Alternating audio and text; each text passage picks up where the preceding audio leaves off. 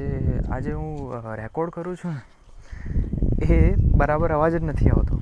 તો, અને મેં એ પણ નોટિસ કર્યું હતું કે જેના જોડે હું સ્પીકર ઉપર વાત કરું છું ને, તો એને પણ મારો બરાબર અવાજ નથી પહોંચતો.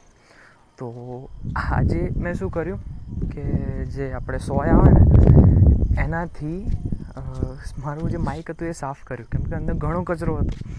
તો હવે મને ખબર પડી કે કેમ આવું થયું.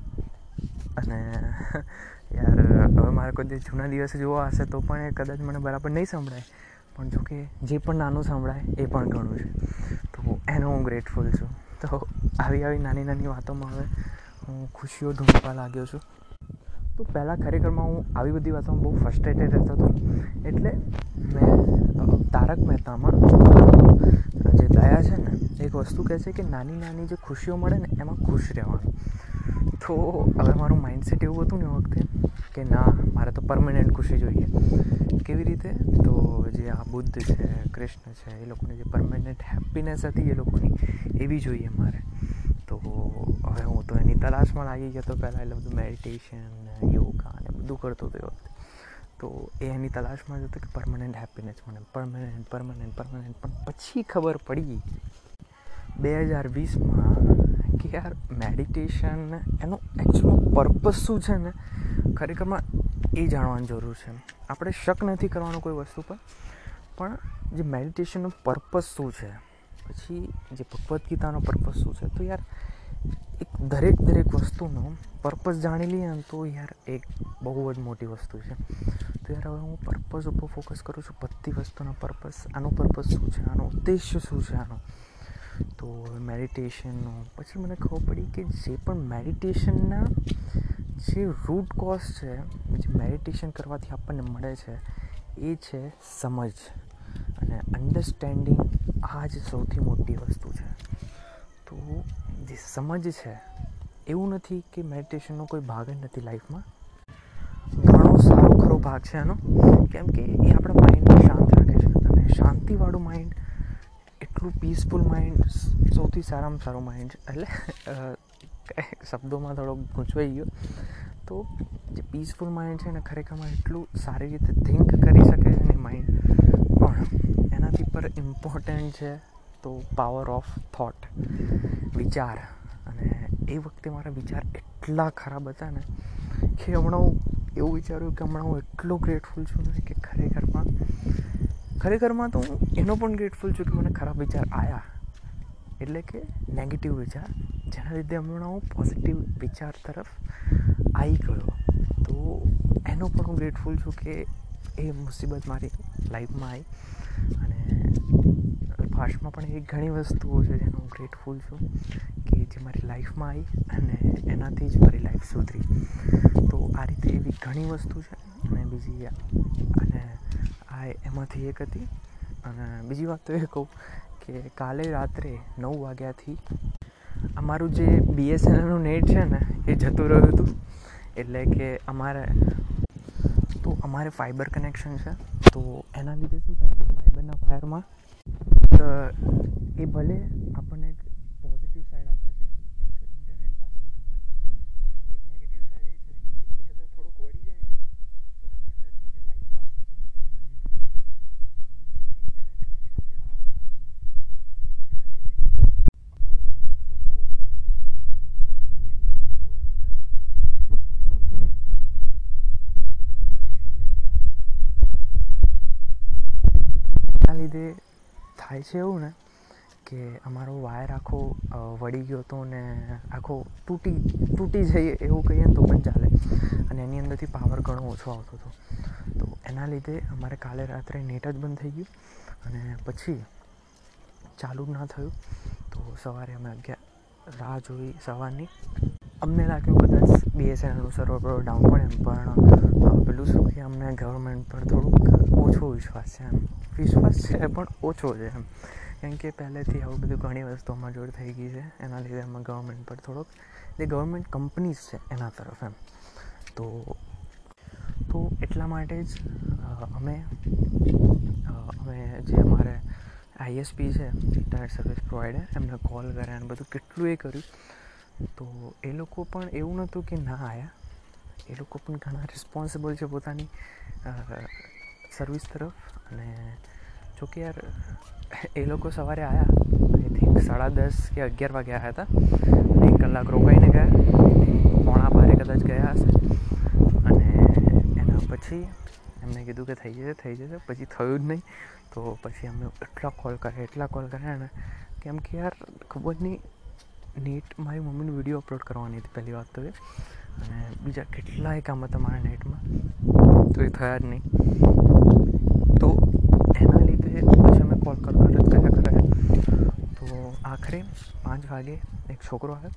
અને એ જે ફાઈબરનો વાયર એટલે સવારે પણ ચેન્જ કરેલો ફાઈબરનો વાયર પણ થયું એવું ને કે ફાઈબરના વાયરમાં થોડોક ભાગ સારો હતો.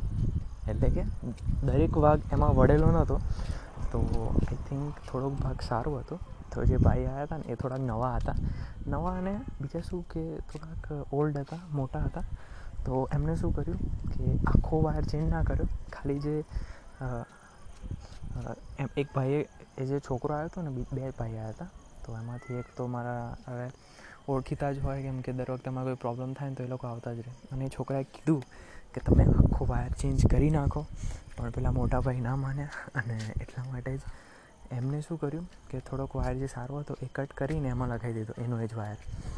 તો એટલા માટે એમાંથી જે પાવર કનેક્શન હતો એ પણ ઓછો જ આવતો હતો, એટલો કમ્પ્લીટ નહોતો આવતો. તો એના લીધે શું થયું કે કંઈ થયું ના એમ. કંઈક ચા, નેટ ના ચાલુ થયું. તો પછી સાંજે જે છોકરો આવ્યો, એને આખો વાયર જ ચેન્જ કરી નાખ્યો. તો એના પછી અમે કોલ કર્યો. અમે કોલ કરતા રહ્યા. એને કીધું કે હું ઓફિસ જઈને પછી કરું છું, ચાલુ, કરું છું, ચાલુ, તો પણ ના કર્યું. અને પછી અમે જે મેઇન જો મેઇન એમના જે સર હોત ને, જે એમનો બોસ છે મેઇન એ હોત ને, તો ક્યારનું થઈ ગયું હોત? પણ આજે હતા નહીં. આજે બહાર ગયા હતા. તો એના લીધે ઘણો ટાઈમ લાગ્યો આજે ખબર નહીં, આઠ વાગે ચાલુ થયું હશે. હા, આઠ વાગે ચાલુ થયું હતું. તો મારે આટલો બધો વેઇટ કરવો પડ્યો અને કાલના રાતના નવ વાગે ગયું હતું તો આજના રાતના આઠ વાગે આવ્યું. તો અમે આઈ થિંક ત્રેવીસ કલાક સુધી નેટ વગર રહ્યા હતા, જો કે મારામાં આજે પપ્પાએ સવારે બેલેન્સ કરી નાખ્યું હતું. એટલે ઘણું સારું હતું. અને અને એ કે કાલે રાત્રે જ્યારે હું પોડકાસ્ટ શૂટ કરતો હતો તો ત્યારે ત્યારે જ આ નેટ બંધ થયું હતું. અને મેં કીધું, એલા, હવે લોચા વાગી ગયા. એટલે પછી અપલોડ જ ના થયું. અને પછી બીજું તો કાલે મેં પોડકાસ્ટ શૂટ કર્યો તો પણ આખો વેસ્ટ કર્યો. ડ્રાફ્ટમાં પણ સેવ નહીં થયો હોય, પણ જે હોય, જે થયું હોય, કંઈ નહીં. મજા આવી, પણ આજે એક દિવસ ઇન્ટરનેટ પેલું શું કહેવાય કે, એક દિવસ ઇન્ટરનેટ વગર રહ્યા ને, એની મજા આવી. અને બીજું તો એ કે મમ્મીનો વીડિયો પણ હમણાં અપલોડ કરી નાખીએ નવ વાગે. અને અને બીજું તો કંઈ નહીં. આજ તો ઘણો ગ્રેટફુલ છું કે આ, આજે દિવસ સારો હતો. અને એટલે સારો આમ કહેવાય તો નહીં, પણ પેલું શું કે યાર નેટ વગર રહેવાની પણ મને ખબર નહીં, મજા આવી ગઈ તો પણ. અને બીજું તો એ કેમ પેલા જે કામવાળા હોય ને એમના પર પણ મને એક ચિંતા હતી યાર કે આમાં કરી નથી શકતા ને કેટલી વાર કહેવામાં એમ શરમ આવે આપણને અમે કોલ કર કર કરીએ અને પછી એટલે કોઈ વાર હું કરું કોલ પછી કોઈ વાર મમ્મી કરે. તો આ રીતે જ અમે બંને મંડી રહ્યા હતા, બોલો. તો એટલા માટે જ પછી આખરે આઠ વાગે નેટ આવી ગયું અને વીડિયો પણ અપલોડ થઈ ગઈ. આ જ હતું અને કાલનો દિવસ પણ ઘણો સારો હતો. અને આજનો દિવસ પણ સારો જ છે. અને મમ્મીનો પણ આજે વોઇસ ઓવરની બીજી વીડિયો અપલોડ થઈ. અને કાલે પણ અપલોડ થવાની છે. પણ હજી એનું વોઇસ રેકોર્ડિંગ થયું નથી. કેમ કે મારે સ્ક્રિપ્ટ લખવાની બાકી હતી. અને કાલે મમ્મીએ લખી હતી, પણ એમાં થયું એવું ને કે મમ્મી થોડુંક ઓછું ઓછું લખે છે. એટલે મેં કીધું મમ્મીને કે હું થોડુંક એક્સપ્લેનેશન સાથે લખી આપીશ તને. ખાલી તું ખાલી બોલી જજે. તો એ રીતે અમે વોઇસ ઓવર કરવાનો ટ્રાય કર્યો. અને વોઇસ ઓવર હવે ફાઈ ગયું છે એડિટિંગ થોડું. અને પહેલાં કરતાં થોડું ફાસ્ટ પણ થાય છે, કેમ કે શું કહીએ હવે, થઈ જાય છે ફાસ્ટ એમ. તો એટલા માટે જ. અને પછી આઈ થિંક અમે એવું વિચારીએ છીએ કે ડાયરેક્ટ જે માઇક લગાવીને જ કુકિંગ કરતી વખતે જ વોઇસ રેકોર્ડ કરી લઈએ. કેમ કે આઈ થિંક હું હવે ખબર નહીં અમદાવાદ જતો રહીશ થોડાક સમયમાં. તો એના લીધે પછી મમ્મી કઈ રીતે વીડિયો શૂટ કરશે ને એડિટિંગ કરશે? તો હમણાં મેં થોડોક બ્રેક લીધો હતો. તો એટલા માટે હું ભૂલી ગયો કે શું વાત કરતા હતા. હું પ્લે કરીને જોયું તો મેં નોટિસ કર્યું કે આઈ થિંક એન્કરમાં પ્રોબ્લેમ છે કે શું? તો હું આ એન્કર પોડકાસ્ટમાં રેકોર્ડ કરું છું. ખબર નહીં, એમાં જ પ્રોબ્લેમ આવે છે મને. એટલે કે મેં હમણાં જે પોઝ કર્યું, એના પછી મેં પ્લે કર્યું તો થોડોક અવાજનું થોડુંક એ થતું હતું. અને મેં બીજું તો જે ફોન રેકોર્ડરમાં રેકોર્ડ કર્યું તેમાં બરાબર થતું હતું. તો જે પણ પ્રોબ્લેમ હોય હવે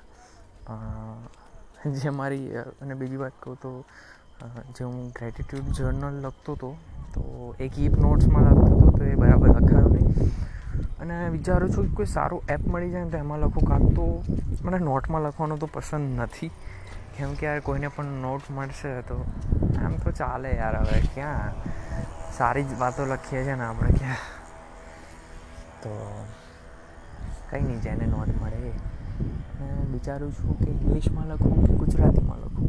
તો આઈ થિંક ગુજરાતીમાં મને સૌથી વધારે કિક મળે છે અને ઇંગ્લિશમાં પણ મળે છે, એવું નથી કે નથી મળતી, પણ આઈ થિંક ગુજરાતીમાં લખી શકું. અને બીજું તો હમણાં નીચે જઈને મમ્મીની સ્ક્રિપ્ટ થોડીક પતાવવાની છે. અને બીજું તો અને પછી સ્ક્રિપ્ટ લખેલીમાં મમ્મીને ખાલી દસ મિનિટની અંદર વાંચી જ જવાની છે અને રેકોર્ડ કરી લેવાનું છે. તો બીજું તો કંઈ છે નહીં ખાસ. અને બીજું તો દિવસના એવા ઘણા મોમેન્ટ્સ છે. આજે નેટ આજે મમ્મી અને અમે બંને સારી રીતે એકબીજા સાથે ટાઈમ સ્પેન્ડ કર્યા છે.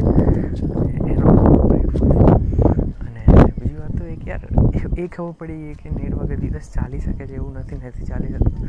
પણ પેલું શું કે કામ હોય ને, એટલા માટે ના ચાલી શકે. તો મારા પર્પઝ હંમેશા કામ સાથે જ હોય છે. બીજું તો શું?